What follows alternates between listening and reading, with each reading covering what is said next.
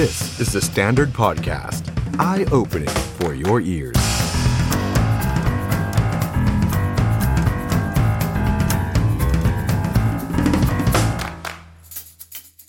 สวัสดีครับ ต้อนรับทุกท่านเข้าสู่รายการ The Standard Now กับผมออฟชัยนนท์ หานคีริรัตน์ครับ คุณผู้ชมครับวันนี้เรามาเจอกันนะครับ วันพฤหัสบดีครับ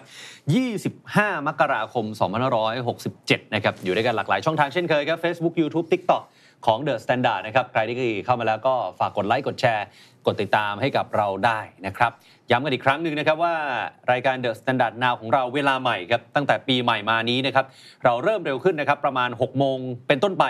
จนถึงประมาณ 1 ทุ่มนะครับทุกช่องทางของ The Standard นะครับแล้วก็สามารถรับชมย้อนหลังได้นะครับทั้ง Facebook แล้วก็ YouTube นะฮะก่อนอื่นต้องขอบคุณคุณผู้ชมนะครับเมื่อวานนี้กระแสตอบรับ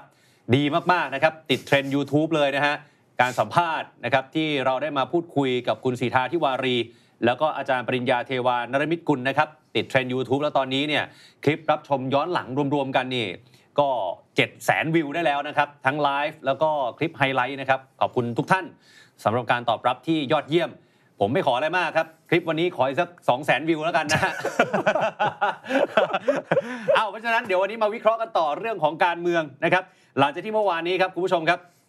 สารรัฐธรรมนูญครับมีมติ 8 ต่อ 1 ให้คุณพิธาลิ้มเจริญรัตจากพรรคก้าวไกลเนี่ยนะครับไม่ต้องพ้นสถานะความเป็นสสก็ที่ถูกแขวนเอาไว้เนี่ยก็กลับมา วันนี้ก็เข้าสภาเรียบร้อย กรณีถือหุ้นสื่อไอทีวีเนื่องจากว่า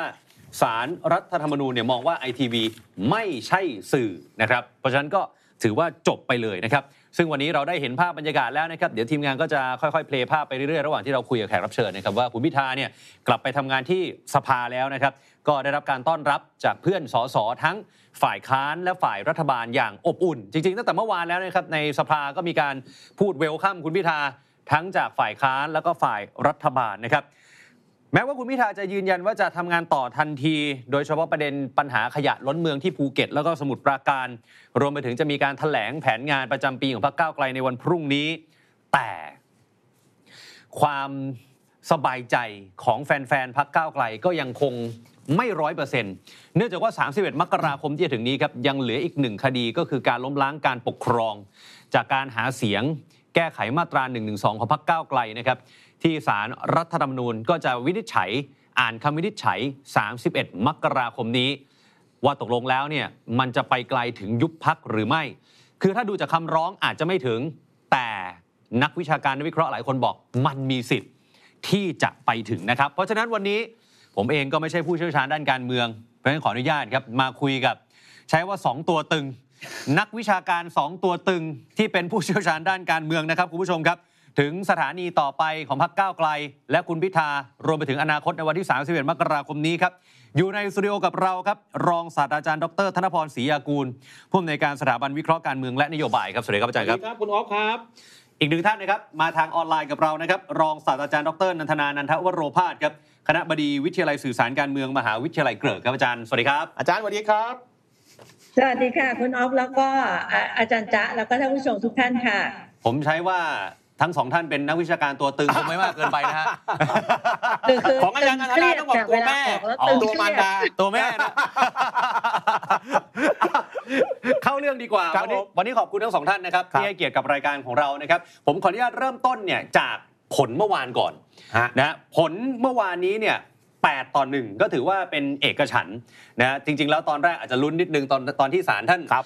อ่านคำร้องที่ยาวๆหน่อย เอาเหรอคุณออฟลุ้นเหรอ ประชาชนอ๋อแฟนคลับก้าวไกล บางคนเขาทัวร์ลงไปแล้วนะฮะผมอารมณ์ดีตั้งแต่เช้า รู้อยู่แล้วว่ารอดเหรออาจารย์ไม่โดยเหตุโดยผลนะคือเราเข้าใจได้ไงเออนะครับเพราะฉะนั้นถือว่าอันถามเลยแปลว่าผลเมื่อวานนี้ อาจารย์ธนพรไม่มันแปลไม่กใจผิดความคาดหมายนะครับอ่าแต่เพียงแต่ว่าสิ่งที่ผมอยากจะฟังเนี่ยคือผมอยากจะดูรายละเอียดต่างหากครับ แล้วก็ได้เห็นจริงเป็นไงๆนะครับว่าตั้งแต่ข้อหนึ่งเลยนะครับอืม ตีความอย่างเคร่งครัดเรื่องจำนวนหุ้นอืมคือต่อไปนี้ไม่ต้องมาพูดว่าใครมีอิทธิพลเหนืออ่าหรือเปล่าอะไรหรือเปล่า จะมากจะน้อยไม่รู้ ก็ไม่ทราบนะสารตัดฉับแล้วบอกว่าเฮ้ยหุ้นเดียวก็ไม่ได้ จบป่ะอืมชอบไม่ชอบไม่รู้นะครับ ไปแก้รัฐธรรมนูนเอาครับแต่ศาลบอกเอาถ้าเกิดรัฐธรรมนูนอย่างนี้ ฉันวางหลักอย่างนี้นะครัครับบซึ่งประเด็นนี้ก็คงจะต้องเป็นประเด็นหนึ่งที่ตอนแก้ไขรัฐธรรมนูนนะครับ ถ้าได้แก้นะครับนะครับ ก็ก็อาจจะเป็นโจทย์นะครับอืมสำหรับสสรก็ว่ากันไป ประเด็นที่สองนี่อาจจะต้องขัดใจด้อมส้มนิดนึงทำไมนะครับฮะคือข้อสองเนี่ยนะครับพูดตรงๆนะศาลเนี่ยท่านยังไม่ค่อยเคลียร์ครับเรื่องประเด็นเรื่องกระบวนการในการโอนหุ้นของคุณพิธาอ๋ออ่าท่านใช้คำว่ายังมีข้อพิรุษและน่าสงสัยนะครับอืมแม้ว่าสุดท้ายการวินิจฉัยเนี่ยนะครับ มันจะไม่ได้เกี่ยวกับประเด็นข้อที่ครับ2เพราะว่าประเด็นข้อที่3เนี่ยมันกลายเป็นประเด็นหลักอืมประเด็นข้อ3เนี่ยผมน่ะชิวๆอยู่แล้วนะครับเพราะดูเอกสารยังไงก็ไม่ใช่สื่ออมนะครับแต่ประเด็นข้อที่2เนี่ยประเด็นมาอย่างนี้ครับ ถ้าคุณพิธานะครับมีโอกาสที่จะสามารถนะครับเคลียร์เรื่องนี้นะครับ เอาให้ประเด็นที่สารรัฐธรรมนูญเนี่ยนะครับ ท่านตั้งเป็นประเด็นไว้เนี่ยนะครับครับให้มันหมดจดเนี่ยนะครับอืมเอาเป็นว่ามันก็เป็นความสง่างามของคุณพิธาเพิ่มมากขึ้นครับอ่าผมใช้คำนี้แล้วกัน เพราะว่าคำคำนี้เนี่ยนะครับมันถูกใช้ตอนกรณีคุณศักดิ์สยามด้วยครับนะครับ ผมคิดว่าถ้าแฟนคลับนะครับพักก้าวไกลนะครับ หรือผู้ใกล้ชิดในพักก้าวไกลเนี่ย วันพรุ่งนี้ไหนๆคุณพิธาก็จะสร้างประวัติศาสตร์เป็นพักการเมืองแรกของประเทศไทยนะพักอื่น ยังไม่เคยเห็นเลยฮะที่จะแถลงแผนงานประจำปีอ๋อก็คิดว่านะครับ ก็เผื่อดูรายการนี้กัน ก็เสนอว่าก็คุณ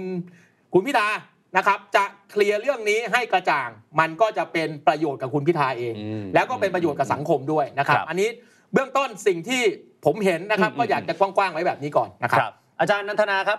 มามองผลเมื่อวานยังไง แล้วผมก็ได้ถามต่ออีกนิดนึงว่า พอผลออกมาเมื่อวานเนี้ยหลายคนบอกว่าอ่าก็ไม่พลิกโผแล้วก็เป็นไปตามคาดว่ารอดแน่ๆ มันก็เลยเกิดคำถามอีกหนึ่งอัน ก็ขออนุญาตถามอาจารย์ไปด้วยเลยแล้วกันนะฮะว่า คนก็นึกคิดขึ้นมาว่า เอ๊ะหรือว่าเป็นแผนของฝั่งตรงข้ามที่อยากจะสกัดกั้นคุณพิธาไม่ให้โหวตนายกรอบสองเพียงเท่านั้นเอง อาจารย์นันทนามองไงฮะอย่างแรกเลยนะคะ เมื่อกี้นี้คุณออฟบอกว่า มติเอกฉันท์8ต่อหนึ่งไม่ใช่ค่ะ เสียงข้างมากค่ะ เอกฉันท์ต้อง9ต่อศูนย์น่ะอ๋อโอเคครับโอเคครับแล้วมันก็เอ่อคนโอเคคนครับที่โหวตสวน คนที่โหวตสวนเนี่ยก็จะเป็นอ่าว่าที่ประธานศาลรัฐธรรมนูญด้วยอะนะใช่คะครับแต่ว่าอันในเนี่ยมันก็คือไม่ใช่9ต่อศูนย์แปลว่าอ่ามีตุลาการที่คิดต่าง แต่ในระหว่างที่แบบเอ่อกำลังที่จะอ่า วินิจฉัยเนี่ยก็โอ้โหทำให้หลายคนหัวใจเกือบวายไป เพราะว่าเอ่อท่านได้อ่านคำร้องแล้วก็โอ้ค่อยๆตีความมาทีละอันทีละอันทีละอัน มันทำให้คนมีความรู้สึกว่าพิธาโดนแน่นอนครับนะมาหักมุมตอนสุดท้ายที่บอกอืมว่าไอทีวีไม่เป็นสื่อ ซึ่งอันเนี้ยเราเราวิเคราะห์ได้ว่า จุดที่เป็นจุดชี้ขาดเนี่ยก็ต้องบอกว่า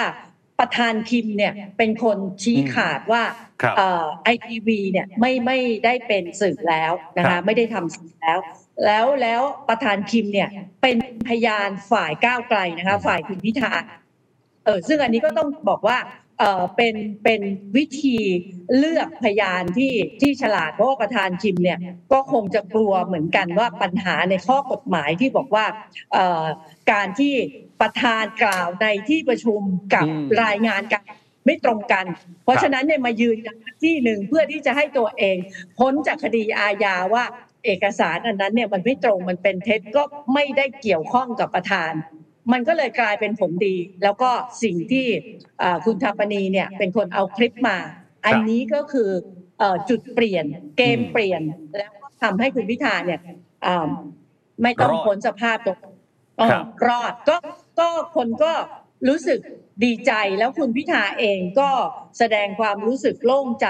แต่มันก็ไม่ทั้งหมดนะครัคะบเพราะว่าเดี๋ยวเอ่อด่านหน้าเอ่ออมพุธหน้าอีกใช่ครับ คือรู้สึกสบายใจแต่ไม่ไร้กังวลนะอ่าทีนี้มาถึงประเด็นที่คุณน้อฟถามบอกว่า อันเนี้ย มันเป็นการสกัดคุณพิธาไม่ให้ก้าวไปสู่ตำแหน่งนายกรัฐมนตรีหรือเปล่าครับดิฉันเห็นด้วยนะคะ ว่ามันเป็นกระบวนการสมคบคิดในการที่จะทำให้เหตุการณ์ในวันนั้นขึ้นมา เพราะว่าถ้าเผื่อว่าคุณพิธาเนี่ยถูกตัดสิทธิ์แล้วก็หยุดปฏิบัติหน้าที่แบบกลางสภาเลย มาเร็วอย่างรวดเร็วในระหว่างการที่กำลังจะดำเนินการโหวตกันแบบเนี้ย มันก็เท่ากับว่ามันไม่มีทางอยู่แล้ว ที่คนก็จะมองว่า เออ คนที่จะมาเป็นนายกเนี่ยนะถูกหยุดปฏิบัติหน้าที่ไปแล้วครับถ้าเลือกไปมันก็มีโอกาสที่เขาจะไม่ได้เป็นนายกใช่ไหมคะอ่า ก็เลือกไปแล้วเสียของกระบวนการเนี่ยมันเหมือนกับสมคบคิดกันเพื่อที่จะให้มาถึงตรงจุดนั้นเดี๋ยวฉันมองซีนารีโอว่าวันนั้นเนี่ยมันเป็นอะไรที่ เร็วอย่างน่าตกใจครับ ระบบราชการมันเร็วขนาดนั้นเหรอคะแม้ขนาดเมื่อวานนี้ คุณพิธาเนี่ยอ่าได้รับการอ่าคืนความเป็นธรรมให้บอกว่าไม่ถูกตัดสิทธิ์แล้วกลับสู่สภาได้ สภายังเปิดอยู่นะคะ ตอนนั้นเนี่ยมันยังเพิ่งสี่โมงแต่คุณพิธาก็ยังกลับเข้าสภาไม่ได้ใช่ไหมคะเอกสารยังไม่มาได้ต่ออะไร แต่ทันทีที่ ศาลรัฐธรรมนูญวินิจฉัยว่า คุณพิธาต้องหยุดปฏิบัติหน้าที่เอกสารมันเดินทางมาถึงสภาได้เลยทันทีอ๋อมันจะเร็วน่าตกใจ เพราะฉะนั้นถามบอกว่าวันนั้นถ้าคุณพิธาไม่ได้ถูกสกัดด้วยวิธีนี้เนี่ย มันก็อาจจะเปลี่ยนสถานการณ์ไปนะในรูปแบบใดรูปแบบหนึ่งมันก็ครับทำให้ครับหลายคนเริ่มมีความรู้สึกว่าสิ่งที่กระทำกับคุณพิธาเนี่ย มันเป็นเอ่อกระบวนการในการที่จะไม่ต้องการให้คุณพิธาเนี่ยก้าวไปถึงตำแหน่งสูงสุดของประเทศ ตรงเนี้ยเดนคิดว่ามันมีส่วนที่จะทำให้คนทั่วไปเนี่ยมีความรู้สึกอย่างนี้ แล้วหกเดือนที่เขาไม่ได้ทำงานในสภา มันเสียโอกาสของประชาชนไปมากแค่ไหนครับนะคะก็เลยอืมขออนุญาตเอ่อที่จะกล่าวต่อไปถึงบรรดานักร้องทั้งหลายนะว่า คุณร้องแบบพั่มเพรื่อเพ้อเจ้อไร้สาระ แล้วก็มีวาระเล่นแบบเนี้ย มันฮะน่าจะมีมาตรการลงโทษคุณบ้างอ่ามัมันไม่ใช่ว่าแบบอืมจะร้องคุณหิวแสงคุณอยากจะดังคุณก็ไปร้องเขาหรือคุณได้รับอะไรบางอย่างที่คนเขาบอกให้คุณมาร้อง เป็นฮะฮิตเด่นนะจะเป็นวาระซ่อนเล้นคุณก็มาร้อง มันน่าจะมีกฎหมายออกมากำหนดเลยนะคะว่าบรรดานักร้องทั้งหลายเนี่ยถ้าคุณจะร้องเนี่ยมันจะต้องมีประชาชนเนี่ยสนับสนุนเห็นด้วย เหมือนกับยื่นกฎหมายไงคะห้าหมื่นชื่ออ่าอ่าอ่าอ่าขอสักหมื่นชื่อดีไหมอาจารย์จ๊ะก็คือว่าต้องสนับสนุนด้วย ไม่อย่างนั้นเนี่ย ใครก็ได้นะก็ไปร้องมายื่มั่วนกันหมด ร้องเสร็จแล้วฟาวล์ไม่มีผลอะไรอืมไม่มีผลกระทบ ต่อตัวเขานะฮะมันมีผลกระทบต่อผลประโยชน์ของประชาชน เพราะฉะนั้นครับอันเนี้ยเดนเสนอไว้เลยนะคะครับอืมครับงั้นต่อเนื่องจากประเด็นอาจารย์นันทนาครับ เพราะว่าฮะพอดูเหมือนว่าเรื่องหุ้นสื่อคุณพิธาเนี่ยฮะผมหยิบมาหนึ่งประเด็นฮะก็คือกรณีที่ว่าจะหนึ่งหุ้นสองหุ้นร้อยหุ้นพันฮะหุ้นฮะล่าสุดนี่นักร้องฮะฮะคุณเรืองไกรเตรียมจะไปยื่นร้องกกตให้ตรวจสอบคนอื่นฮะก็หลอนกันหมดเลยฮะตอนเนี้ยก็สารวางหนักแล้วว่าหนึ่งหุ้นก็เจ๊ง สสสวฮะรัฐมนตรีตอนนี้หนาวๆร้อนๆแล้วป่ะฮะอาจารย์เอาแต่ผมพูดตรงๆนะอ่าว่าจริงๆ แล้วเรื่องเนี้ยมันไม่ใช่เรื่องใหม่ครับผมเชื่อว่าแทบทุกคนน่ะไปเคลียร์กันหมดแล้วแหละอ๋อนะครับ แต่ถ้าใคร ขอโทษนะฮะถ้าใครยังโง่อยู่ก็ซวยไป อันนี้ผมพูดตรงๆ เพราะว่าเรื่องนี้มันไม่ได้ร้องครั้งแรกไงอ่าอ่าอ่าตอนรัฐบาลที่แล้วก็ร้องใช่ไหมครับอืมร้องเป็นร้อยคนแบบเดียวกัน มันมีมาตลอด คือถ้ารอบนี้นะสสหรือรัฐมนตรีคนไหนนะครับ คือคือคือยังเดินซ้ำรอยนี้อะอ่าก็ก็ซวยอะอ่านนะครับ เมื่อกี้ผมต่ออาจารย์ธนานิดเดียว สมคบคิด ลุงโทนี่จะกลับบ้าน ผมพูดสั้นนิดเดียวอ๋อนะฮะลุงโทนี่จะกลับบ้านนะครับอ่าก็ถ้าถ้าพิธาเป็นนายก ลุงโทนี่จะกลับบ้านยังไง แต่ว่าถ้าคุณพิธาเป็นนายกลุงโทนี่กลับบ้านไม่ได้เหรอคเอารับจะกลับยังไงอะใช่ไหมครับ ในเมื่อคู่ขั้วอำนาจเขาไม่อำนวยความสะดวกอืมก็ลุงโทนี่จะกลับบ้านนี่ยังเหลือน้องสาวอีกนะ ผมบอกเลยว่ากลับแน่อ้าวงั้นถ้าน้องสาวกลับอีกปก็ระเด็นเรื่องนี้เนี่ยนะครับ ผมเคยพูดตั้งแต่ก่อนเลือกตั้งแล้วว่าครับไม่งั้นผมไม่กล้าฟันธงหรอกว่าโทนี่กลับบ้าน 3 ล้านเปอร์เซ็นต์อืมนะครับประเด็นที่2นี่นะครับก็ต้องยอมรับว่าเอ้าพูดตามหลักการนะครับ ตั้งแต่เลือกตั้งจนกระทั่งถึงวันนี้นะครับ นโยบายพักเพื่อไทยนะครับ ไม่ได้มีนโยบายในการไปรื้ออะไรทั้งสิ้นเลยอืมใช่ไหมครับจัดงบประมาณยังสู้ Excel ไม่ได้เลยที่เราคุยกันเมื่อวันก่อนครับใช่ไหมครับ เรื่องกลาโหมเรื่องอะไรไม่ต้องพูดจบข่าวอ่าใช่ไหมฮะเพราะนั้นแล้วเนี่ยก็ผู้ว่ายังเป็นซีออยู่เลยฮะอย่าว่าแต่จะไปรื้อเลยนะ แค่คำว่ากระจายอำนาจยังสะกดไม่ได้อะใช่ไหมฮะเพราะฉะนั้น ขั้วอำนาจที่เขาดำรงอยู่เนี่ยเขา happy ครับ ลุงโทนี่แกก็ได้กลับบ้านอ่าน นะครับเพราะฉะนั้นก้าวไกลมึงเป็นฝ่ายค้าน 8 ปี ที่เหลือ win-winก็ดันโชว์ฟอร์มดีอีก เพราะฉะนั้นยิ่งเป็นฝ่ายค้านยาวยิ่งขึ้น ใช่ไหมฮะเพราะฉะนั้นประเด็นนี้เนี่ยนะครับก็ต้องบอกว่ามันมีอ่าจะบอกว่าสมคบคิดมันก็จะดูไม่ค่อยดี เออ ต้องบอกว่ามีกระบวนการวางแผนอ่าผมว่าไม่ต่างกันเลยอาจารย์ ต้องมีกระบวนการเขาเรียก planning planning planning and doing หรือเป็นหรือดีลลับ ไม่ต้องดิวรับเอาอันนี้ไม่รับก็ผมจะรับ ถ้ารับแล้วผมจะรู้เหรอไม่รับก็แหล่งข่าวอุ้งยิงกับแหล่งข่าวผมแหล่งข่าวเดียวกันเพราะฉะนั้นเรื่องนี้ไม่รับอ๋อก็ผมก็รู้พร้อมคุณอุ้งอิงว่าลุงโทนี่จะกลับอะอ่าอ่าใช่ไหมฮะอ่าเพราะฉะนั้นแต่แต่ทีทันนี้ทีอาจารที่ย์รู้จ้าก็บอกรู้เลยว่าไม่รับแน่ๆนะนะคครัรับบอาจารย์นันอาทจานาย์มีจ้าอะไรฮะบอเชิญกนะว่าก้าวไกลเนี่ยจะเป็นฝ่ายค้าน 8 ปีนี่นับเมื่อไหร่ฮะ นับจากเมื่อไหร่ฮะอ๋อนับจากตอนไหนฮะนับจากตอนนี้เลยอาจารย์ นับจากตอนนี้เลย 8 ปีสองสมัยเลย เอางั้นเลยเหรอฮะเอางั้นเลยครับอาจารย์อาจารย์อาจารย์นันทนาว่าไงฮะ ไม่น่าจะถึงมั้งคะอ่าเดนให้สี่ปีอะดิฉันว่าอ่าสี่ปี ก็คือออว่าตอนนี้เนี่ยคุณพิธาเขาออกมาตั้งหลักแล้วเห็นป่ะฮะมาเมื่อวานนี้เขาก็ออกมาแล้วเนี่ยเขาจะมีฮะแผนงานประจำปีประจำวันประจำเดือนอะไรของเขาเนี่ยฮะเพื่อที่จะบอกว่าเขาจะลงไปสแกนพื้นที่ ฮะ เพื่อที่จะเอ่อสร้างคะแนนนิยมกลับมา เพราะฉะนั้นเนี่ย เดนว่าไม่ต้องถึง8ปีสี่อ่าปีเนี่ยนะฮะคนเลือกตั้งก็ตาสว่างแล้วฮะเอออมอันก็เป็นแค่ร้ายเกินไปนี่นี่คุณออฟอย่างนี้เลยนะอ่าผมบอกอย่างนี้เลยนะว่าฮะประเด็นที่ที่อาจารย์นันทนาพูดเนี่ยนะอ่าคือถ้ามองในมุมกลับนะต้องบอกว่าโจทย์สำคัญวันนี้เนี่ยนะครับคขรับอโทษนะ อยู่ ก็อยู่ที่ฝ่ายตรงข้ามกับพรรคก้าวไกลนะอืมคำถามคือว่าวันนี้นะครับ วันเนี้ยนะครับ พิธากลับมาวันแรกใช่ไหมฮะครับ เขาก็บอกแล้วว่า เขาจะประกาศแผนงานอืม ประจำปีพรุ่งนี้ ครับขอโทษนะตั้งแต่ตั้งแต่ผมสังเกตการณ์ทางการเมืองงานนะ ไม่เคยเห็นพรรคไหนทำอ่านะครับคำถามคือว่าเอาง่ายที่สุดเลยนะพรรคการเมืองขนาดนี้ที่ประกอบกำลังกันอยู่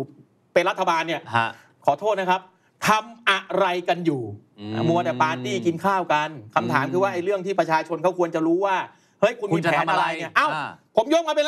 ระดับรัฐบาลก็ได้อ่าลองไปถามรัฐบาลดูซิว่าวันนี้รัฐบาลมีแผนนิติบัญญัติอะไรบ้าง ก็รัฐบาลอาจจะบอกว่ากฎหมายกี่ฉบับยังไม่รู้เลย รัฐบาลอาจจะบอกว่าฮะผมแถลงนโยบายไปแล้วไงเนี่ไม่ยแผใช่นดิมันต้องมีแผนไงอ่านนโยบายคือกรอบกว้างมันต้องมีแผนงานใช่ไหมครับอ่าแล้วก็ต้องมีโครงการเอาเอาแล้วตัดโครงการออกก็ได้เอาแค่อืมแผนงานเรายังไม่เห็นเลยครับนะครับ ผมเอาต่อนะอ่าว่าโจทย์ที่มันน่าสนใจก็คือว่าครับวันนี้เนี่ยนะครับ กกตนะครับ ประกาศการจัดสรรเงินกองทุนพัฒนาพรรคการเมืองครับพุ่งตรงว่าภาษีที่เราบริจาคนี่แหละนะครับ อันนี้เอามาบอกนะครับ คู่แข่งก้าวไกลนะครับ อันดับหนึ่งนะครับก้าวไกลครับ52.4 ล้านอ่าเดี๋ยวเอาภาพขึ้นมาหน่อยคนะรับฮะอันดับ 2 เพื่อไทย 16 ล้านครับนะครับ แล้วก็อันดับ 3 ทีมลุงตู่ครับ รวมไทยสร้างชาติมาแรงแซงทางโค้ง 10.6 ล้านครับนะครับ พักอื่นนะครับ เอาเป็นว่าพักที่มีสอสอพอที่จะเป็นรัฐบาลได้ที่เหลืออยู่นะครับรวมประชาธิปัตย์รวมไทยสร้างไทยด้วยเนี่ยนะครับ รวมกันทั้งหมดแล้วเนี่ยได้ทั้งหมด 44.3 ล้านก้าวไกลพักเดียว 52.4 ล้าน มันสื่อถึงอะไรฮะ สื่อถึงว่าโจทย์นะครับ มันไม่ได้อยู่ที่ก้าวไกลวันนี้นะครับ เพราะก้าวไกลเนี่ยผมบอกแล้วว่าชัยธวัฒน์ตุลาธนบอกว่าเขาแข่งกับตัวเองครับใช่ไหมฮะแล้ววันนี้เขาก็เดินไปตามสิ่งที่ ที่ชัยธวัฒน์บอกนั่นแหละอืมนะครับแต่ปัญหาคือว่าไอ้คู่แข่งเขาเนี่ยนะครับอ่าอ่าคุณจะปรับเกมยังไง นี่ประเด็นที่ผมสนใจคือตรงนี้ คู่แข่งที่อาจารย์ว่านี่คือมัดรวมมาทุกพักเลยก็นะมัดรวมทุกพักยังไม่เท่าเลยอะอ๋อนะครับแล้วแล้วผมไล่ต่อนะฮะฮะเมื่อเช้านี้นะครับ ใครฟังพิธาครับเขาก็บอกว่า 112 เขตเขาก็จะลุยรักษาพื้นที่ไว้ครับนะครับ แต่ 140 เขตอืมนะครับ ซึ่งได้ที่2เนี่ยนะครับ เขาจะบุกเพิ่มม เอาว่าผมยกตัวอย่างให้ฟังเป็นบางเขตแล้วกันอ่าอ่าอ่านะครับ แฟนๆจะได้เห็นพวกพักคู่แข่งจะได้รู้ไงอ่าฮะนะครับชัยภูมิเขตหนึ่งนะครับ โอชิตเกียรติก้องชูชัยพลังประชารัฐเนี่ยชนะผู้สมัครก้าวไกลนัทธิดา โลวีระแค่ประมาณ 2,000 คะแนนอ่านี่เป็นพื้นที่ลักษณะแบบนี้ 2 ใครอีกครับ มหาสารคามเกียรติหนึ่งกิตติศักดิ์คณาสวัสดิ์เพื่อไทยชนะธีรวัตรพันนะนะครับ ก้าวไกลไปแค่ประมาณ 3,000 คะแนนอ๋อ ร้อยเอ็ดเขตสองฉลาดขามช่วงชนะธินกรอ่อนปทุมก้าวไกลไปประมาณ 3,000คะแนน สกลนครเขตหนึ่งก็เช่นเดียวกันครับอภิชาติตีสวัสดิ์ชัยเพื่อไทยชนะนะครับ ชนะอ่าพงศิษฐ์นะครับพงพิษอะตวงศิษฐ์พงพิษก้าวไกลไม่ถึงพันคะแนนอืมอุดรธานีเขตเจ็ดตัวตึงธีรชัยแสนแก้วนะครับ เพื่อไทยชนะสุริยาวงศ์ไตร ก้าวไกลไม่ถึงพันคะแนนอืมและสุดท้ายอุบลเขตหนึ่งวรสิทธิ์กันตินัน เพื่อไทยก็ชนะวิสรุตสวัสดิวรก้าวไกลไม่ถึงพันคะแนน เขตพวกนี้แหละครับ ที่เขาจะไปอยู่ลุในยร้อยสี่สิบเขตคำถามของผมคือว่าผมไม่ได้ตื่นตาตื่นใจหรือแปลกใจกับท่าทีของก้าวไกลครับแต่ผมถามว่าเฮ้ยแล้วพักที่เหลืออยู่เนี่ยนะอ่าถ้าคุณจะสู้เขาเนี่ย เฮ้ยคุณตั้งเกมหรือยัง คุณทำอะไรอยู่ คุณทำอะไรอยู่อ่าไอ้นี่ต่างหากที่ผมสนใจอะ นะครับ อะงั้นขออนุญาตต่อเนื่องจากประเด็นนี้เลยฮะอาจารย์นันทนาฮะเมื่อกี้อาจารย์บอกแล้วว่า อาจารย์รู้สึกว่าไม่ถึง 8 ปีหรอก 4 ปี เพราะว่าคุณพิธาเนี่ยตอนนี้มาลุยแล้ว นั่นหมายความว่าอ่า อาจารย์มองก้าวไกล นับตั้งแต่วันเนี้ยที่คุณพิธารีเทิร์นกลับมาไว้ยังไงฮะแปลว่าเมษายนนี้คุณพิธากลับมาเป็นหัวหน้าพักแล้วก้าวไกลเขาจะยังไงต่อเชิญเลยฮะอาจารย์ คือเอ่ออาจารย์จ๊ะเนี่ย ไม่แน่ใจว่าเป็นเอ่อผู้จัดการการรณรงค์หาเสียงเลือกตั้งของพรรคก้าวไกลหรือเปล่ามีคะแนนเล่มนี้อาจารย์เล่มนี้เล่มนี้เสนอแบบชนิดที่ไม่ไม่ไม่ไม่ต้องให้ก้าวไกลเข้าไปหาขนงคะแนนอะไรเลยเนี่ยอาจารย์จ๊ะเป็นคนมาบอกเองว่าเขตนั้นเขตนี้เขตโน้นรวมมาให้ซึ่แล้งวอันเนี้ยมันก็เป็นหลักฐานเชิงประจักษ์ชัดเจนให้อาจารย์จ๊ะว่ามั่นใจได้ว่าแค่สี่ปีเนี่ยก้าวไกลอ่าก็จะกลับ แล้วเห็นไหมอ่าไม่จำเป็นที่จะต้องไปรอแปดปีนะเขามีครับคะแนนตัวเลขแล้วเขาก็จะลงไปในพื้นที่ว่าปัญหามีอยู่ตรงไหนที่แพ้กันแบบต้องถ่ายรูปตัดสินใช่ไหมฮะอืมอืมซึ่งตรงนี้เนี่ยอ่าพักก้าวไกลเองเนี่ยเขาเขาก็ทำหน้าที่ของเขาในบทบาทที่ควรจะเป็นตอนที่เขาเป็นอ่าพักที่ได้คะแนนอันดับหนึ่งครับเขาก็รวมเสียงเพื่อที่จะเป็นรัฐบาล แต่เมื่อ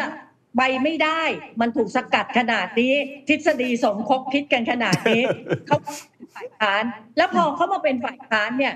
คนไม่ผิดหวังนะคะ สิ่งที่เขาได้ทำบทบาทการตรวจสอบจากการอภิปรายงบประมาณเนี่ยก็ได้รับเสียงชื่นชมมากมายครับคนใหม่ ๆ ดาวรุ่งดวงใหม่ที่เกิดขึ้นมา แล้วคนที่เป็นสสเดิมเนี่ยก็เปิดทางให้คนรุ่นใหม่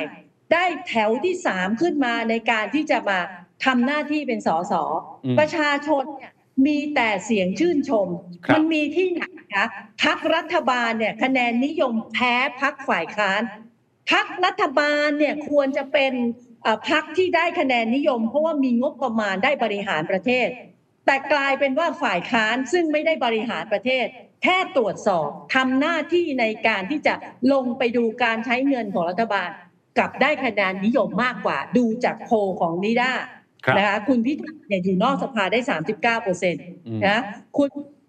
เศรษฐาเนี่ยเป็นนายกตัวจริง ๆ ได้22เปอร์เซ็นต์นะคุณนุ้งอิงได้5เปอร์เซ็นต์ two in one แล้ว22บวก5ได้แค่27คุณพิธาได้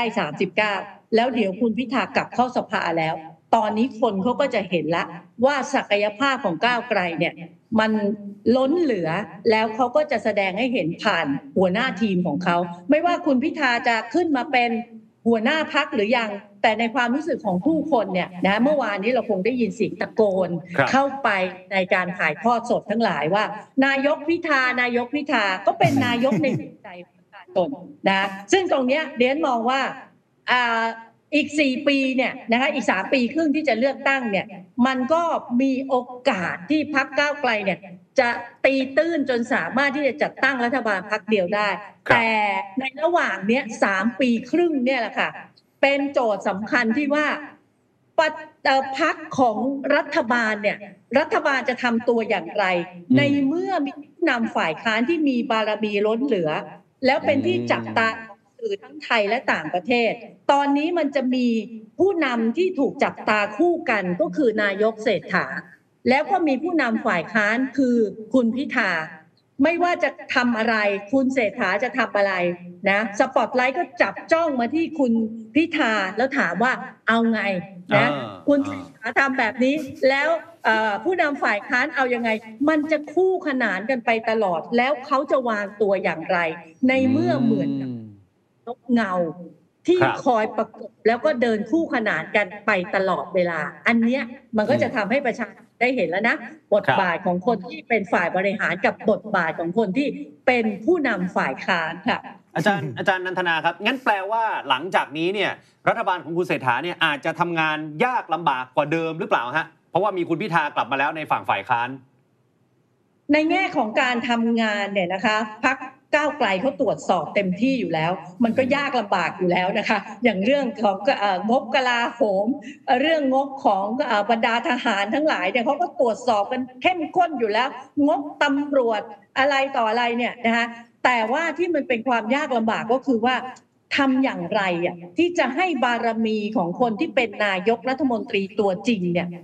ได้รับการยอมรับจริงๆอืมตอนนี้คุณเศรษฐาเนี่ยนะคะเดินไปไหน ก็มีคุณนุ้งอิงประกบ มันก็เหมือนกับเป็นนายกคู่อยู่แล้วนะคะอืมไปไหนคุณเศรษฐาจะมีความมั่นใจไหมว่าเอ่อเป็นนายก เพราะว่าทุกคนก็มีความรู้สึกว่าเอ่อสปอตไลท์มันก็ฉายไปที่คุณนุ้งยิง แล้วก็มันเหมือนกับเป็นคู่กันอยู่ตลอดเวลา แล้วตอนนี้ก็มีคุณพิธามาอีกคนหนึ่งครับนะมันก็จะกลายเป็นเหมือนกับแบบว่า เวลามองแล้วเนี่ยเขามองผู้นำที่เป็นคนที่มาเอ่อ จะมาแก้ปัญหาให้ประชาชนในบทบาทของนายกรัฐมนตรี กับมองผู้นำที่เป็นผู้นำฝ่ายค้านนะซึ่งมีคุณลักษณะที่ประชาชนเขามีความรู้สึกเชื่อมั่น ตรงเนี้ยต่างหากที่ว่ากระบวนการในการที่จะสื่อสารออกไป การที่จะแสดงภาวะผู้นำของคนที่อยู่ในรัฐบาลตรงเนี้ยพอมาเจอรัฐบาลเงาเนี่ยจะสื่อสารอย่างไร จะแสดงบทบาทอย่างไร ให้คนเนี่ยเชื่อมั่นได้ว่านี่คือรัฐบาลตัวจริงค่ะอืมอาจารย์ธนพครัรบผมมองไงฮะเรื่องนี้ คือโครงสร้างอำนาจตอนนี้นะครับอืมคุณพิธาเนี่ยก็เข้าใจเหมือนผมนี่แหละครับ เราจะเห็นได้ว่าคุณพิธาเนี่ยให้สัมภาษณ์เมื่อเช้านี้ครับบอกว่าครั้งหน้าเนี่ยก้าวไกลต้องได้เกิน 250 ครับ นั่นแปลว่าคุณพิธาทราบสถานการณ์ดีว่า ถ้าต่ำกว่า 250 ยังไงก็ฝ่ายค้านอ่าฉันก็ไม่ได้เป็นนะครัฐบาลอยู่ดี เพราะฉะนั้นเนี่ย สิ่งที่ผมเห็นกับสิ่งที่คุณพิธาเห็นเนี่ยคือสิ่งเดียวกันผมถึงได้บอกเงื่อนไขไงว่าก้าวไกลจะเป็นรัฐบาลได้มีแค่หนึ่งเงื่อนไขเท่านั้นครับต้องชนะเกินอืม250 ซึ่งวันนี้คุณพิธาก็ confirm ในสิ่งที่ผมได้เสนอไปครับ ประเด็นที่2นะครับผมก็บอกแล้วว่า เงื่อนไขเนี่ยนะครับ ถ้ามันจะเริ่มเปลี่ยนนะครับ มันจะเกิดจากสวสีส้มตรงกลางปีนี้อืม คำว่าสวสีส้มไม่ได้แปลว่าพรรคก้าวไกลนะครับ จะส่งผู้สมัครนะครับ ในนามพรรคไปลงสวฮะแต่คนที่มีความคิดอ่านในแนวทางนะครับ แบบก้าวไกลแบบก้าวไกล คุณก็ไปลงสมัคร คือนะจะมาสมัครสวชุดถูกใหม่ครับอ่าแล้วต่อไปนะครับพักก้าวไกลก็ใช้เวทีทุกเวทีใช่ไหมฮะในการเขาเรียกในการสร้างความนิยมไม่ว่าจะเป็นการอะการอภิปรายในโอกาสต่าง ๆ ใช่ไหมฮะ ทั้งการประชุมปกติทั้งอีเวนต์งบประมาณอภิปรายไว้วางใจอะไรก็ว่าไป ยังไม่รวมถึงเวทีท้องถิ่นใช่ไหมฮะที่จะต้องบุกกันปลายปีนี้ แล้วที่สำคัญนะครับ เรื่องทุกช่องทางที่เป็นกระบวนการการเลือกตั้งอย่างบอร์ดประกันสังคม ก้าวไกลก็จะบุกแบบนี้ ผมถึงได้บอกว่าด้วยวิธีนี้วิธีเดียวเท่านั้นแหละนะครับ ที่ก้าวไกลจะได้เป็นรัฐบาลได้ใช่ไหมฮะแต่โจทย์นะครับที่ผมบอกไงบอกว่า ถ้าเรา เข้าใจระบบนะครับว่ากระบวนการการจัดตั้งรัฐบาลของบ้านเราเนี่ยนะมันขึ้นกับระบบการรวมเสียงในสภาอืมผู้แทนราษฎรครับเพราะฉะนั้นถ้าอีกขั้วหนึ่งเนี่ยนะครับเขารวมกันได้มากกว่า 250 ใช่ไหมฮะอืมเขาก็ได้เป็นรัฐบาลอืมใช่ไหมฮะคือการแซะเขาเนี่ยนะครับ ผมก็ว่าแซะได้ครับว่าเอ้ยพักอันดับหนึ่งทำไมไม่ได้จัดตั้งรัฐบาลเขาก็จะอ้างว่าพักอันดับหนึ่งจัดตั้งรัฐบาลไม่สำเร็จ ก็รวมเสียงไม่ได้เพราะฉะอะนั้นก็รวมเสียงไม่ได้ ความอ่าชอบธรรมก็จะเป็นพักอันดับสองครับนะครับ คราวนี้ผมก็จะเติมนิดนึงฮะนะครับกลยุทธ์หนึ่งที่อยากจะเล่าให้ฟังสั้นๆ เมื่อวานนี้เจอคุณช่อแล้วก็ฝากคุณช่อไปบอกแล้วนะครับ วันก่อนคุณพิธาใส่เสื้อหัวสำรองอ่าไปออกรายการกับคุณจอมขวัญครับนะครับคนนึกว่าเฮ้ยจิ้นระหว่างคุณไหมกับคุณพิธาหรือเปล่า ไม่ใช่นะครับฮะน้องพิพิมพ์ก็ก็รู้เออเรื่องนี้พิธาเขาต้องการสื่อสารทางการเมือง เพราะหัวสำรองเนี่ยนะครับ ผมบอกคุณช่อไปแล้วว่า เป็นเพลงดังของหมอลำไหมไทยหัวใจศิลป์นะครับไหมไทยหัวใจศิลป์นี่นะครับฮะคือหมอลำลูกศิษย์เอกของนกน้อยอุไรพรฮะผมเนี่ยคนจบมหาลัยขอนแก่นอ่ารู้ดีว่านกน้อยอุไรพรกับไหมไทยหัวใจศิลป์เนี่ยดังขนาดไหนอ่าหมอลำรุ่นใหม่ๆนะครับศิลปินรุ่นใหม่จะเป็นต้องเตเป็นก้องห้วยไล่ อันนี้เขารสนิยมเดียวกันอ่าอ่านนะครับ FC นะครับสิ่งที่ก้าวไกลโดยพิธาพยายามจะเจาะให้ได้นะครับ ก็คือคนอีสานอ๋อ generation ที่ generation ใหม่ทักษิณอ่ารักเพื่อไทยนะครับก็คือ generation แนวแนวๆผมเนี่ยนะครับอ๋อเพราะนั้นแล้วเนี่ยไหมไทยหัวใจศิลป์เนี่ยนะครับฮะเพลงดังก็คือผัวสำรองนะมีมีภาพอินเสิร์ตนะฮะเดี๋ยวทีมงานหาหน่คุอณยพิธาก็เลยเอา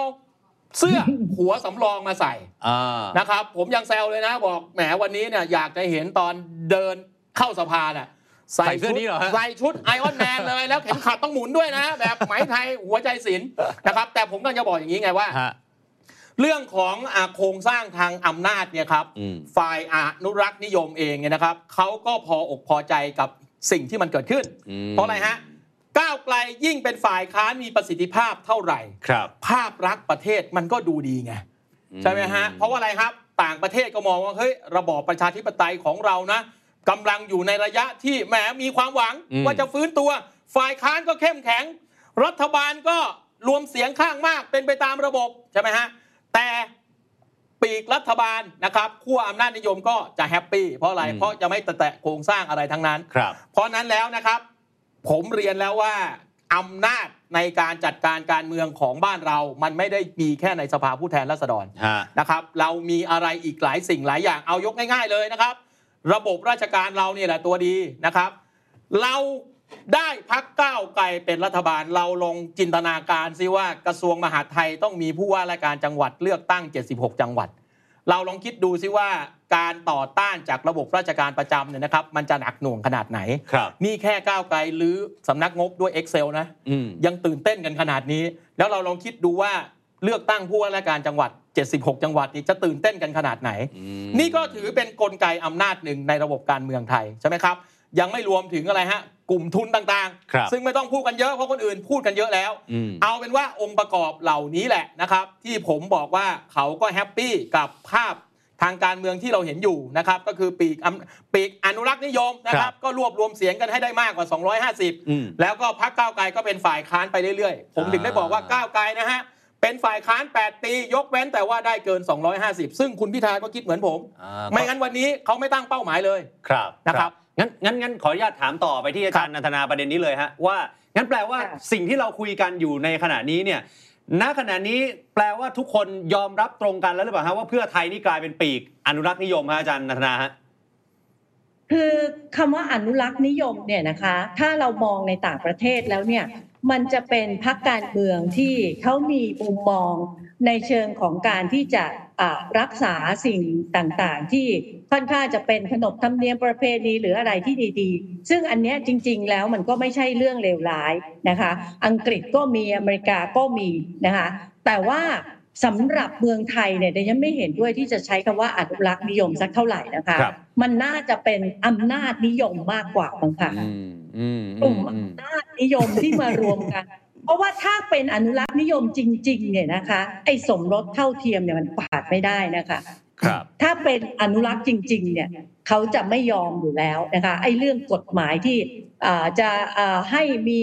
อ่าข้ามเพศอะไรต่ออะไรเนี่ยกลุ่มอนุรักษ์นิยมเนี่ยเขาจะไม่เขาจะไม่ยอมนะถ้าเราดูจากของอเมริกาเองเนี่ยแม้แต่ในเรื่องของการทำแท้งอะไรต่ออะไรเนี่ยรีพับลิกันก็จะค้านสุดตัวใช่ไหมฮะ แต่ว่ากลุ่มบ้านเราเนี่ยมันน่าจะเรียกอำนาจนิยม และไอ้ที่มารวมกันอยู่จริง ๆ เนี่ยมันเหมือนกับเป็นกลุ่มอำนาจเดิมนะเป็นกลุ่มอำนาจเดิมที่มารวมกันมากกว่าครับแล้วพอกลุ่มอำนาจรวมกันตรงนี้เนี่ยนะคะเมื่อก้าวไกลเป็นฝ่ายอ่าเสรีนิยมก้าวหน้าเขาก็เลยมองว่าอ่านั้นงั้นกลุ่มนี้เป็นอนุรักษ์แล้วกัน เพราะว่าอ่ามัมันเหมือนกับเป็นสองขั้วในต่างประเทศ แต่เดนกลับครับมองว่า กลุ่มที่รวมกันตรงเนี้ยมันคือกลุ่มอำนาจนิยม แล้วก็เป็นอำนาจเก่าที่มารวมกัน แล้วเพื่อไทยเองเนี่ยเดิมเคยมีเอ่ออุดมการณ์แบบเสรีนิยมแบบปานกลางนะครัคะบแต่เมื่อมารวมกับกลุ่มอำนาจนิยมเนี่ยก็สถาปนาตัวเองขึ้นมาเป็นหัวหน้ากลุ่ม เพราะฉะนั้นตัวเองจะเป็นเสรีนิยมอยู่ได้อย่างไรในเมื่อกลุ่มเนี้เป็นอำนาจนิยม ก็เป็นผู้นำของกลุ่มอำนาจนิยมไปเลย นะคะอ๋อจะแต่แต่แต่ว่าคือจะเรียกว่าอนุรักษ์ก็ก็แล้วแต่แต่มันไม่ได้เข้าลักษณะเท่าไหร่ครับนะแต่เป็นกลุ่มอำนาจนิยมที่เอ่อรักษาอำนาจเดิมเอาไว้ แล้วก็พยายามที่จะปกป้องมันนะถ้าการมองว่าอนุรักษ์คือการปกป้องอำนาจเนี่ยจะเรียกกลุ่มอนุรักษ์นิยมก็ได้ แต่ทั้งหมดเนี่ยมันเป็นการปกป้องรักษา สิ่งที่เป็นอ่า status quo หรือครับสถานภาพเดิมอำนาจเดิม เพื่อที่จะให้ดำรงคงอยู่เอาไว้ แล้วก็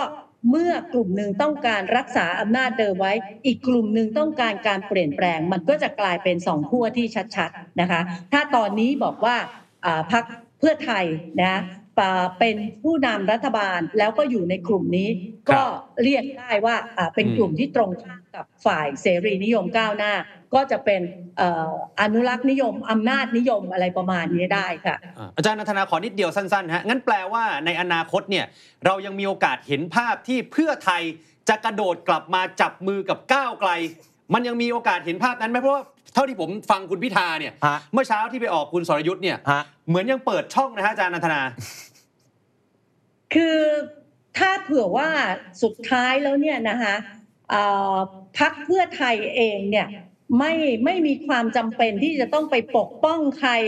นะเพื่อทำเพื่อใครบางคนนะอย่างที่เราเห็นอยู่ มีข้อตกลงอะไรบางอย่าง เพื่อที่จะปกป้องคนบางคนเนี่ยครับ นะ โดยอ่าลักษณะของนโยบายของเพื่อไทยเนี่ยเขาไม่ใช่อนุรักษ์นิยมอยู่แล้วอืมเขาจะเป็นเสรีนิยมปานกลาง แล้วก็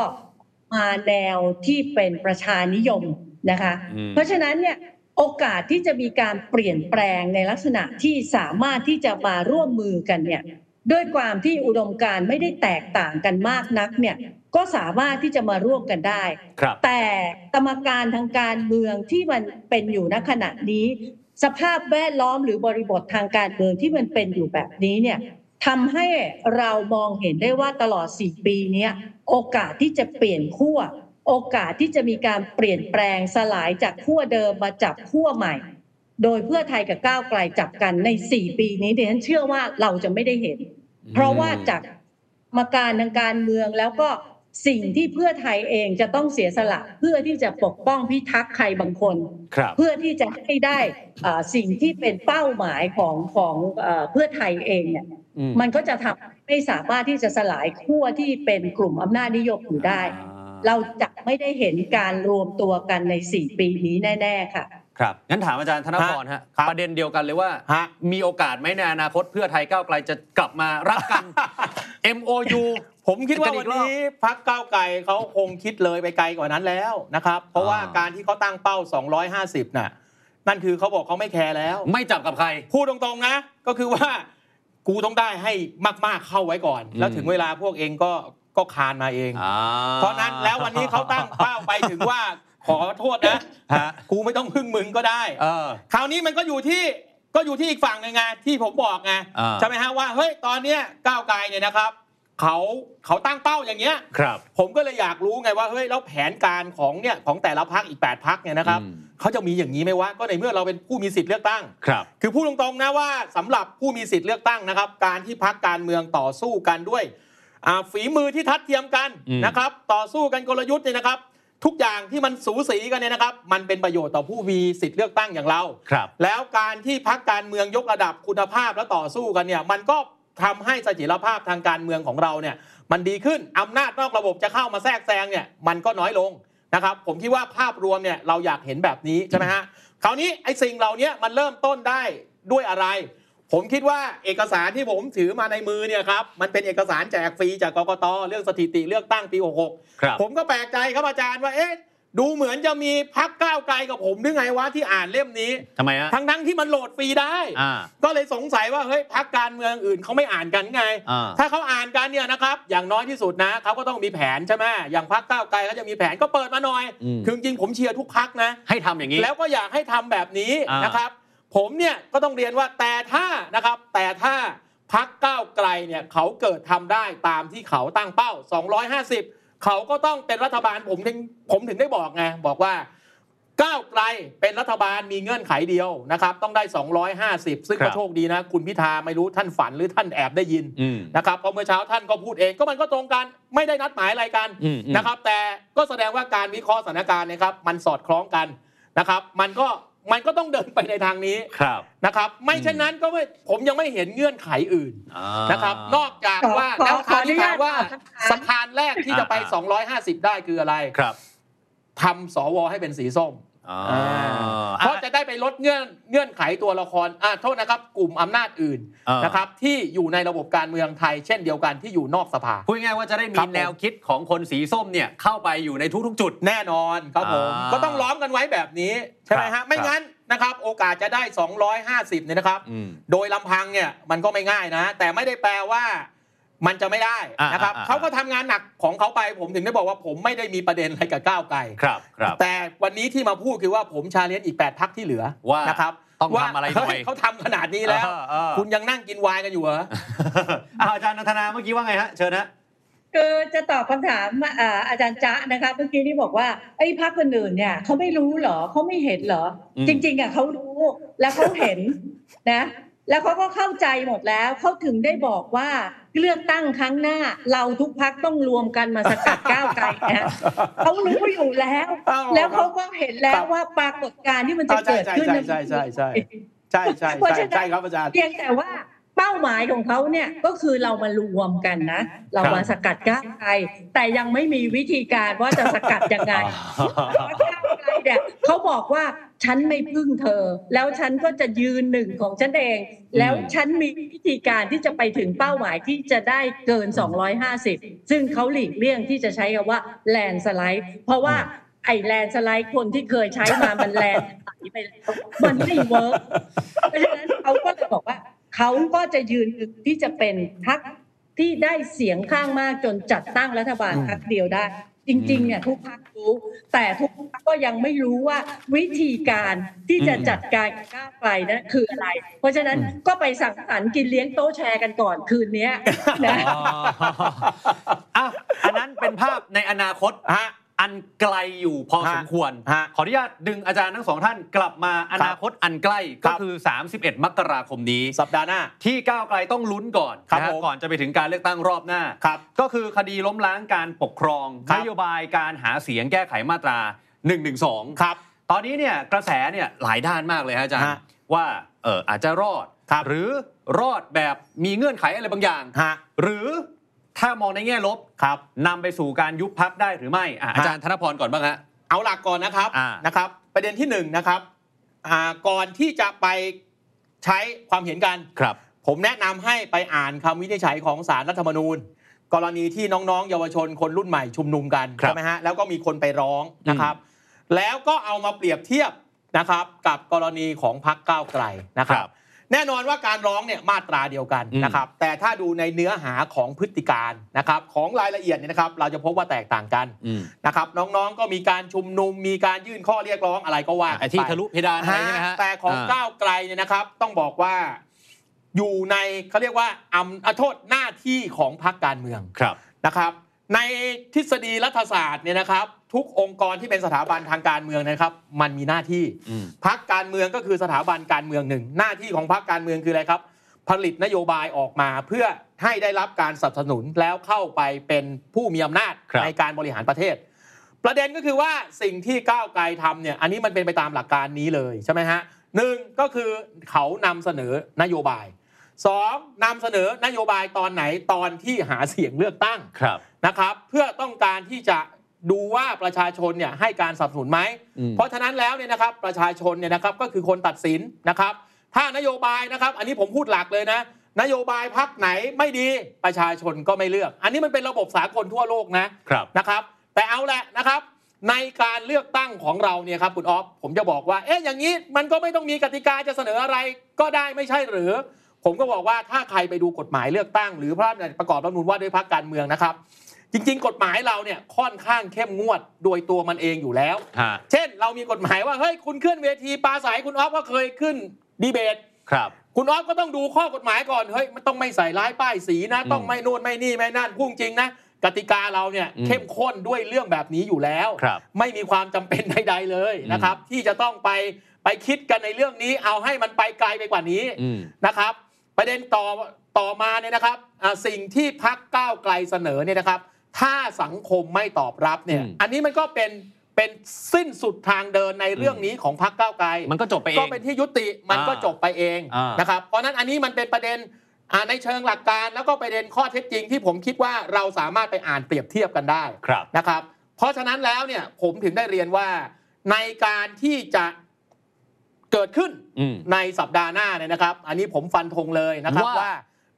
ไม่มีไม่มีอะไรที่ไปเข้าข่ายการล้มล้างอ่านะครับ อันนี้ตรงไปตรงมาก็ถือจว่าริงๆก้าวไกลรอดแต่อย่างไรก็ตามนะครับอ่าผมก็เข้าใจอยู่ว่าอ้าวศาลนะครับ ก็เคยมีข้อกำหนดใช่ไหมฮะสั่งให้อ่าน้องๆใช่ไหมครับอ่าอ่าหยุดการกระทำครับนะครับ รอบนี้เป็นสถาบันทางการเมืองนะครับพักการเมือง ผมต้องเรียนก่อนนะเลือกตั้งรอบที่แล้วไม่ใช่พักก้าวไกลพักเดียวนะครับ ครับที่มีนโยบายนี้พักสามัญชนนี่บอกยกเลิกเลยนะ อ่าเพราะฉะนั้นแล้วเนี่ยนะครับศาลท่านก็อาจจะมีข้อกำหนดหรือมีมาตรการหรือมีรายละเอียดนะครับ ว่าเออพักการเมืองสมมุติอ่าท่านมองว่าเออมันมันเป็นประเด็นที่จะต้องมีความรอบคอบอืม นะครับมีความระมัดระวัง ก็อาจจะมีข้อกำหนดในบางอย่างนะครับ อืมแต่มั่นใจว่าไม่ใช่การล้มล้างแน่นอนนะครับ ครับ เพราะมองมุมไหนก็ไม่ได้ใช่การล้มล้างอ่าอ่านะครับอ่ากระบวนการที่ก้าวไกลเขาทำนะครับ ก็ทำไปตามฟังก์ชันหน้าที่ตามปกติของพรรคการเมือง เป็นมาตรฐานทั่วโลกก็ทำแบบนี้นะคครับรับ ครับ อาจารย์นันทนาแล้วครับ มองไงครับ31นี้ครับค่ะเดนฟันเลยนะคะ วันที่ฮะ31เนี่ยไม่มีการยุบพักก้าวไกลค่ะอ่าอ่าฟันไปเลยว่าไม่มีค่ะ ถ้าผิดจากนี้เนี่ย ตุลาการท่านก็รับไว้ก็แล้วกันนะคะไม่มีอยู่แล้วเออเพราะเขาไม่ได้ขเด่อนคืออย่างนี้ค่ะทำไมเดียนบอกว่าไอ้เรื่องนี้เนี่ยมันไม่ไปถึงเรื่องของการเอ่อยุบพักเพราะว่าเอ่อกระบวนการในการที่จะแก้กฎหมายร่างกฎหมายพิจารณากฎหมายเนี่ยมันเป็นหน้าที่ของฝ่ายนิติบัญญัติสสทั้งหลายที่อยู่ในสภาเนี่ยนะคะ เขามีหน้าที่ทำตรงนี้เป็นหลักนะคะ ไอ้ที่ไปดูแลชาวบ้านเนี่ยก็คืองานเสริม แต่หน้าที่หลักของเขาคือนิติบัญญัติเขาเข้าไปในสภาเขาไม่ได้ไปเล่นหมากเก็บเขาไม่ได้ไปดีดลูกหินนะเขาไปเล่นกฎหมายเขาไปร่างกฎหมายเขาไปพิจารณากฎหมาย แล้วถ้าเผื่อบอกว่าการแก้กฎหมายเนี่ยเป็นการล้มล้างการปกครองเนี่ยสสทั้งหลายในสภาจะทำหน้าที่อย่างไง มันเป็นไปไม่ได้อยู่แล้วนะคะครับอันนั้นประการที่หนึ่งประการที่สองเลยก็คือว่า การแก้กฎหมายหรือการร่างกฎหมายเนี่ย มันทุลักทุเลขนาดไหนกว่าที่จะผ่านออกมา แค่จะจะยื่นเข้าไปเนี่ยนะคะประธานสภาไม่เซ็นเนี่ยเข้าสภาไม่ได้ ยังไม่ถึงวาระหนึ่งเลย สมมุติว่าประธานสภาเซ็นเข้าวาระหนึ่ง ก็ต้องเสียงเกินครึ่งที่จะมาโหวตให้ผ่านวาระที่หนึ่งจากหนึ่งไปสองจากสองไปสามมันจะทุลักทุเลทุกขั้นตอนกว่าที่จะผ่านมาได้ เสร็จเรียบร้อยแล้วยังไม่จบต้องไปสวเพราะฉะนั้นเนี่ยไอกระบวนการแก้อันนี้เนี่ยมันไม่ได้เกิดขึ้นง่าย ๆ แล้วเพียงแค่ไปเสนอไอเดียว่าฉันจะทำมันล้มล้างการปกครองได้อย่างไร นะครัคะบเพราะฉะนั้นตรงเนี้ยมันไม่มันไม่ไปถึงตรงจุดนั้นแน่นอนนะคะแต่สิ่งที่อยากจะชวนให้คุณออฟอาจารย์จ๊ะแล้วก็ท่านผู้ชมทั้งหลายเนี่ยติดตามคำวินิจฉัยของศาลรัฐธรรมนูญซึ่งสำคัญมาก ก็ครับคือว่าศาลท่านจะวินิจฉัยว่าการแก้กฎหมาย1นึเนี่ยนะทำได้ในขอบเขตไหน หรือทำไม่ได้เลย แล้วถ้าทำ ไม่ได้เนี่ยนะไอ้ทิศทางต่อไปของกฎหมายตัวนี้จะเป็นอย่างไร แล้วถ้าเผื่อว่าศาลกำหนดว่าการแก้กฎหมายเนี่ยไม่สามารถทำได้ หมายความว่าอะไรคะหมายความว่า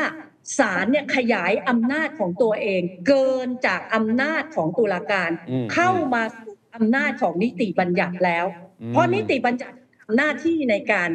ร่างกฎหมายใช่ไหมคะแต่ศาลบอกอันนี้ทำไม่ได้ นั่นสามเสาหลักสะเทือนแล้วค่ะ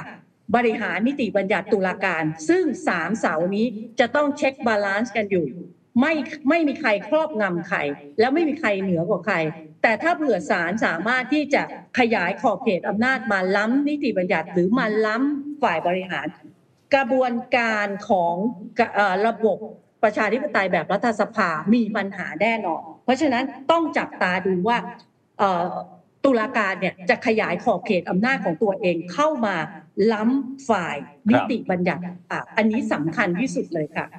ต่อถูกเนื่องฮะถูใช่กไหมถูกก็ประเด็นก็สอดคล้องกับที่ผมได้พูดไปใช่ไหมครับว่าอ่าคือเรื่องล้มล้างเนี่ยนะครับ คือดูจากหลักอะรอดความแน่ๆสัมพันธ์นะฮะอันนั้นน่ะรอดแน่เพราะฉะนั้นผมถึงก็บอกว่าท่านอาจารย์นันทนากับผม ก็เห็นเหมือนกันว่าไอ้ครับสิ่งที่เราต้องสนใจคือว่าเนี่ยคำรายวินิละจเอีฉัยดยตรงเนี้ยนะครับอ่าว่าว่าศาลท่านจะวางยังไง ซึ่งซึ่งมันอาจจะกลายนะฮะเป็นบรรทัดฐานใหม่ทางการมันเป็นเมืองบรรทัดฐานใหม่ทางการเมืองแน่ แล้วมันอาจจะไปกระทบหลักการโน่นนี่นั่น อันนี้อืมคือสิ่งที่ที่ที่ผมถึงได้บอกว่าวันที่ 31เนี่ยนะครับ โดยเนื้อหาเนี่ยนะครับ น่าติดตามกว่า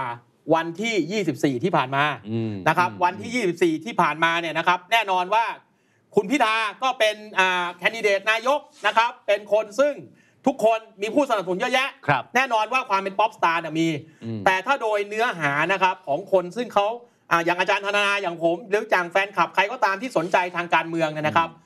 วันที่ 31 เนี่ย รายละเอียดตรงคำวินิจฉัยนี่น่าสนใจกว่าเยอะอืมและแน่นอนว่ามันก็จะเป็นประเด็นต่อยอดในทางวิชาการด้วย ไม่ว่าครับคำวินิจฉัยจะออกมาอย่างไรนะครับ ข้อเขียนในคำวินิจฉัยเนี่ยสามารถนำไปเป็นเขาเรียกว่าโจทย์วิจัยนะครับในทางวิชาการต่อได้นะครับครับไม่ว่าจะเป็นในทางนิติศาสตร์ หรือในทางรัฐศาสตร์ก็ตามนะครับ เพราะฉะนั้น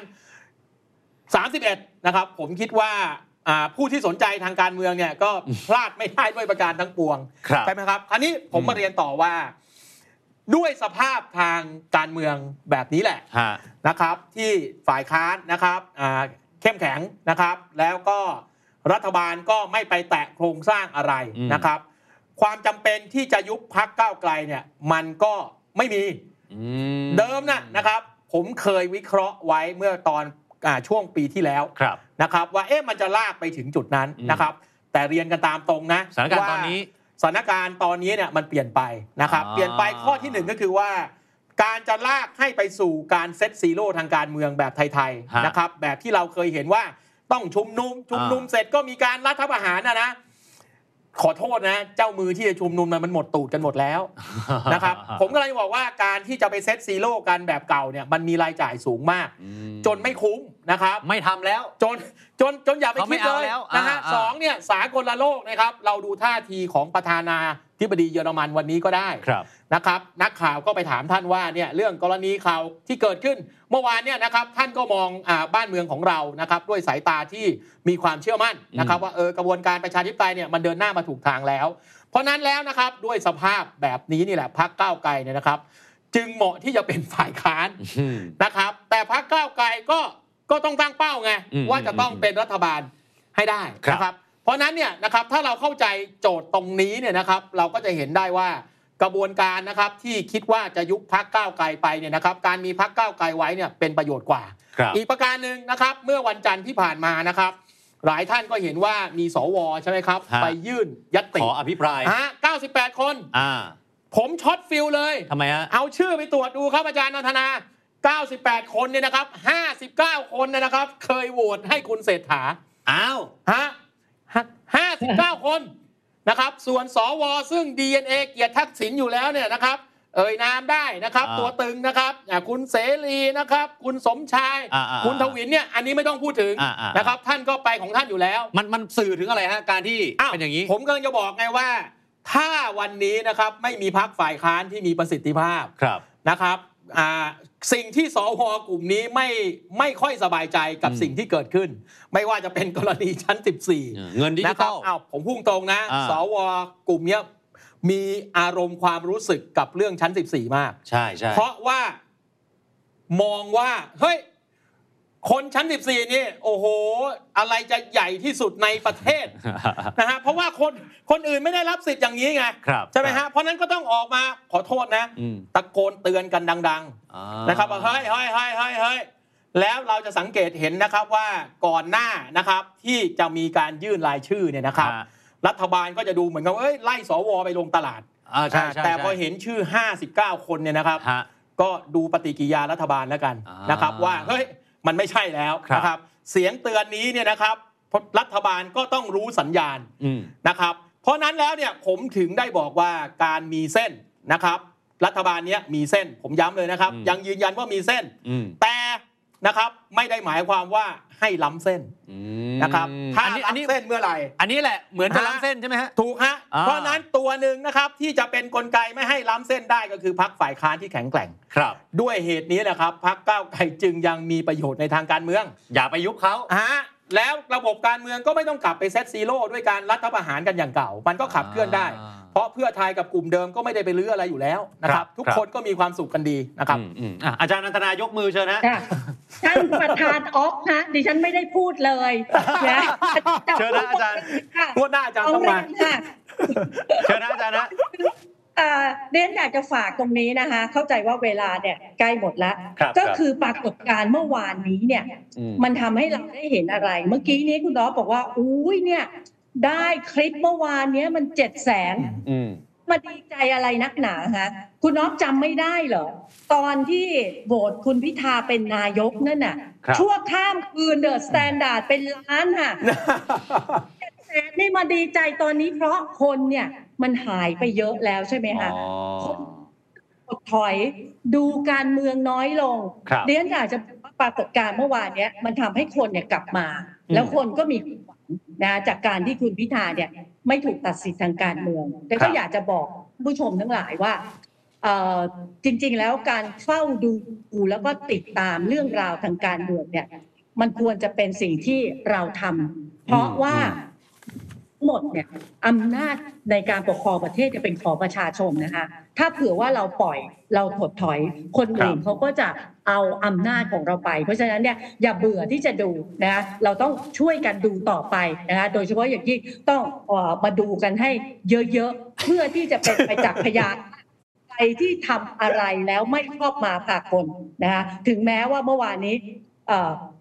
ตุลาการเนี่ยจะบอกว่าห้ามวิพากษ์วิจารณ์แต่ดิฉันมีความรู้สึกว่าเราวิพากษ์วิจารณ์ได้ตราบใดที่เราไม่ได้ไปละเมิดศาลครับเราสามารถที่วิพากษ์วิจารณ์ได้นะคะแล้วพวกเราก็ต้องติดตามอืมเรื่องราวการเมืองต่อไปให้มาก ๆ ค่ะ อาจารย์งั้นขอนิดนึงฮะอีกหนึ่งประเด็นทิ้งท้ายสำหรับทั้งสองท่าน ถามอาจารย์นันทนาก่อนเลยฮะว่า ตอนเนี้ยมีคุณพิธากลับเข้ามาในสมการการเมืองในสภาแล้วแต่สิ่งที่น่าสนใจคือ ตอนนี้คนจดจ้องว่าปีนี้เนี่ยไม่รู้จะกุมภาพันธ์นี้ด้วยแล้วหรือเปล่าเนี่ยอีกหนึ่งตัวละครที่จะออกมาคือคุณทักษิณชินวัตรไม่รู้จะออกมาแบบไหนนะฮะจะพักฟื้นจะพักที่บ้าน หรือจะอะไรเรายังไม่รู้แหละนะตอนนี้เงียบไปแล้วเนี่ยแต่การเมืองไทยปีนี้อาจารย์นันทนามองสองตัวละครนี้ที่จะเติมเข้ามาเนี่ยอาจารย์มองไงฮะทั้งคุณทักษิณและคุณพิธาเนี่ยจะมีอะไรเกิดขึ้นที่น่าจับตาในปีนี้ฮะอาจารย์ฮะ ดิฉันหวังว่าหลังจากพักโทษวันที่ 22 กุมภาแล้วเนี่ย คุณทักษิณจะไม่ได้ออกมาขลับเฮาแล้วก็แบบมาชกมวยโชว์อะไรต่ออะไรนะคะเพราะว่าจาก6เดือนที่อยู่ในโรงพยาบาลเนี่ยถ้าเป็นคนป่วยทั่วไปนี่จะต้องอาการโคม่ามากนะคะ แล้วก็ต้องลุ้นกันว่าจะรอดหรือเปล่า เพราะฉะนั้นก็หวังว่าหลังจากพักโทษแล้วเนี่ยคุณทักษิณก็ควรจะเอ่ออยู่อย่างสงบสงบ เพื่อที่จะพักฟื้นรักษาอาการที่ป่วยอย่างสาหัส ยังไม่ควรจะออกมาแสดงตัวให้คนเขามีความรู้สึกว่าที่ผ่านมานั้นเนี่ยอืมเอ่อที่ชั้น14เนี่ยมันเป็นการแสดงนะอืมก็ก็ให้เนียนต่อไปนะคะทีนี้ถามบอกว่าหลังจากที่ออกมาแล้วเนี่ยนะคะเอ่อ แล้วก็พักฟื้นอะไรต่ออะไรแล้วเนี่ยครับจะมาแสดงบทบาทเอ่อในฐานะของผู้ที่เป็นเอ่อผู้กำกับการแสดงโดยตรงหรือเปล่าดิฉันคิดว่าตรงนี้คุณทักษิณก็คงจะแสดงบทบาทเอ่อการบริหารเนี่ยผ่านตัวแทนไม่ว่าจะเป็นคุณเศรษฐาหรือคุณอุ้งอิงครับถ้าใครคิดว่าตลอดเวลาที่ผ่านมาเนี่ยมันเป็นการบริหารโดยปราศจากคุณทักษิณเนี่ยอันนั้นก็ รู้สึกว่าจะไร้เดียงสาไปหน่อย เพราะฉะนั้นก็จะออกมาจากชั้น 14 สิ่งที่เราก็จะได้เห็นก็คือว่าการบริหารจัดการนั้นเนี่ยมันก็จะออกมาในอืมนามของแอนนะคะ แล้วครับคุณพิธาเองเนี่ยก็แสดงบทบาทของตัวเองในฐานะผู้นำฝ่ายค้าน แล้วก็เดี๋ยวฉันเชื่อว่าก็คงจะเป็นตลอด 4 ปีนี้แหละค่ะนะแต่ว่าเป็นผู้นำฝ่ายค้านที่แข็งแกร่งนะคะแล้วประชาชนก็ ได้ประโยชน์จากการตรวจสอบนะคะเอ่อประชาชนก็คงให้กำลังใจว่าเอ่อการตรวจสอบตรงเนี้ยประชาชนได้ประโยชน์ ไม่ว่าจะเป็นเรื่องการใช้งบประมาณหรือเรื่องของนโยบายต่างๆนะก็ก็เป็นสิ่งหนึ่งที่เอ่อพักก้าวไกลเนี่ยจะทำให้เอ่อประชาชนได้เห็นผลงานในบทบาทของฝ่ายค้านที่ชัดเจนที่สุดค่ะครับ อาจารย์ธนพรนะฮะคุณทัเอากษิณนะสั้นๆเลยนะอ่าก้าวไกลวันเนี้ยเขาไม่สนใจคุณทักษิณแล้วเออจริงๆวันที่คุณธนาธรไปปฏิเสธ คุณทักษิณที่ฮ่องกงอะนะครัครับบนั่นคือสัญญาณที่บอกว่ากูไม่สนมึงแล้วอืมคุณอยากจะออกมาก็ไม่ได้มีความหมายกับผมอ่าอ้าวอ่าอันนี้แฟร์ๆนะฮะเพราะชัยธวัฒน์บอกเองว่าจะต้องแข่งกับตัวเองครับอันี้ชัดเจนก่อนอืมคราวนี้ถามว่าคุณทักษิณออกมานะครับจะมาเสริมกำลังอืมนะครับเพื่อไทยอย่างไร อันนี้อืมต้องบอกก่อนนะ พักเชื่อไทยชอบมาบอกว่าเฮ้ยผมไปแหมไปไปเหมือนกับไปเออไม่เห็นคุณงามคุณงามความดีเห็นความก้าวหน้าเลย อันนี้ต้องบอกนะว่า เพื่อไทยเนี่ยครับ ตอนนี้ซุ่มเงียบอ่าเร็วๆนี้จะเปิดตัวเพื่อไทยอะคาเดมี่เหรอฮะต่อไปสสพักเพื่อไทยนะครับ จะมีหลังบ้านที่เป็นทีมงานวิชาการอ่าแบบเดียวกับที่คุณเท้งใช้ Excel อ่าหรืออ่าหรืองบประมาณเหอนเนี่ขอยงก้าวไกลเพื่อไทยกำลังจะเซตทีมแบบนี้ แล้วก็จะมีระบบโค้ชชิ่งสสอ๋อนะครับ ผมเนี่ยนะครับได้ข่าวนี้มาเนี่ยนะครับ อันนี้ต้องอาจจะคุณอุ้งยิงแกอาจจะโกรธผมนะฮะฮะแต่คุณอุ้งยิงต้องเข้าใจนะว่าคุณอุ้งยิงคือนายกในดวงใจผม ผมรีบเอามาประชาสัมพันธ์ก่อน FC พักเพื่อไทยนะครับ วันที่เพื่อไทยเปิดเพื่อไทยอะคาเดมี่ กรุณาไปกันให้แน่นพักเออนะครับ ก้าวไกลเองนะครับ ก็อย่าก็อย่าไปปรามาสเพื่อไทยอะคาเดมี่อ่าแต่สิ่งใดก็ตามนะครับที่เกิดขึ้นนะครับในเชิงคุณภาพครับนะครับ เรื่องแบบนี้เนี่ยผมคิดว่าคุณทักษิณเนี่ยนะครับ ท่านก็คงมี passion ในการที่จะเข้ามาอืมขับเคลื่อนตรงนี้นะครับ แล้วก็ผมก็คิดว่าถ้าท่านมี passion ตรงนี้เนี่ยนะครับ เราก็น่าจะได้เห็นการต่อสู้นะครับอืมของพรรคการเมืองนะครับที่มีความ พอฟัดพอเหวี่ยงกันมีแฟนคลับ พอๆกันที่ครับเข้มข้นขึ้น ซึ่งแน่นอนว่าในระยะยาวนะครับ มันเป็นผลดีต่อเสถียรภาพของระบบการเมืองเรานะครับ และแน่นอนครับการแข่งขันการจากพักการเมืองที่มีคุณภาพเพิ่มขึ้นประโยชน์มันก็อยู่ที่กับพวกเราประชาชนด้วยกันนั่นเองครับผมอ่าอะ วันนี้ถือว่าเต็มอิ่มนะครับ เดี๋ยวรอจับตาเอาเอาอันใกล้ก่อนครับผมก็คือ 31 มกราคมนี้นะครับครับเดี๋ยวถ้ามีโอกาสคงได้ชวนทั้งอาจารย์นันทนาแล้วก็อาจารย์ธนพรครับมาพูดคุยกันอีกนะครับ วันนี้ขอบคุณอาจารย์นันทนานะครับขอบคุณอาจารย์ธนอาจารพย์รสวัสนะดีครับครับขอบคุณครับสวัสดีคุณออฟครับวันนี้เราลากันไปเลยนะครับคุณผู้ชมครับฝากกดไลค์กดแชร์กดติดตามให้กับเราด้วยนะครับสวัสดีครับ The Standard Podcast, eye opening for your ears.